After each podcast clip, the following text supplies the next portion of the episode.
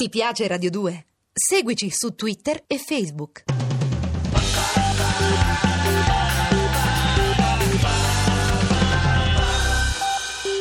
Un conto è suonare, un conto è cantare e un conto è tutto. Ma quando sai che ti ascoltano e non li vedi, è questa la magia della radio.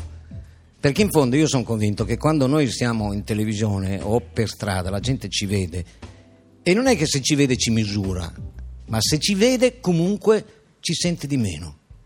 E questa sensazione di avere davanti senza vedere, di possedere senza possesso, questa situazione di svuotamento del potere che tu puoi in qualche modo richiamare su di te tutte le volte che parli e non vedi la persona che, alla quale parli è una delle cose più magiche del mondo. Io credo che le nuvole hanno questo privilegio, oppure il sole, oppure qualsiasi cosa che si materializza tutte le volte che la desideri.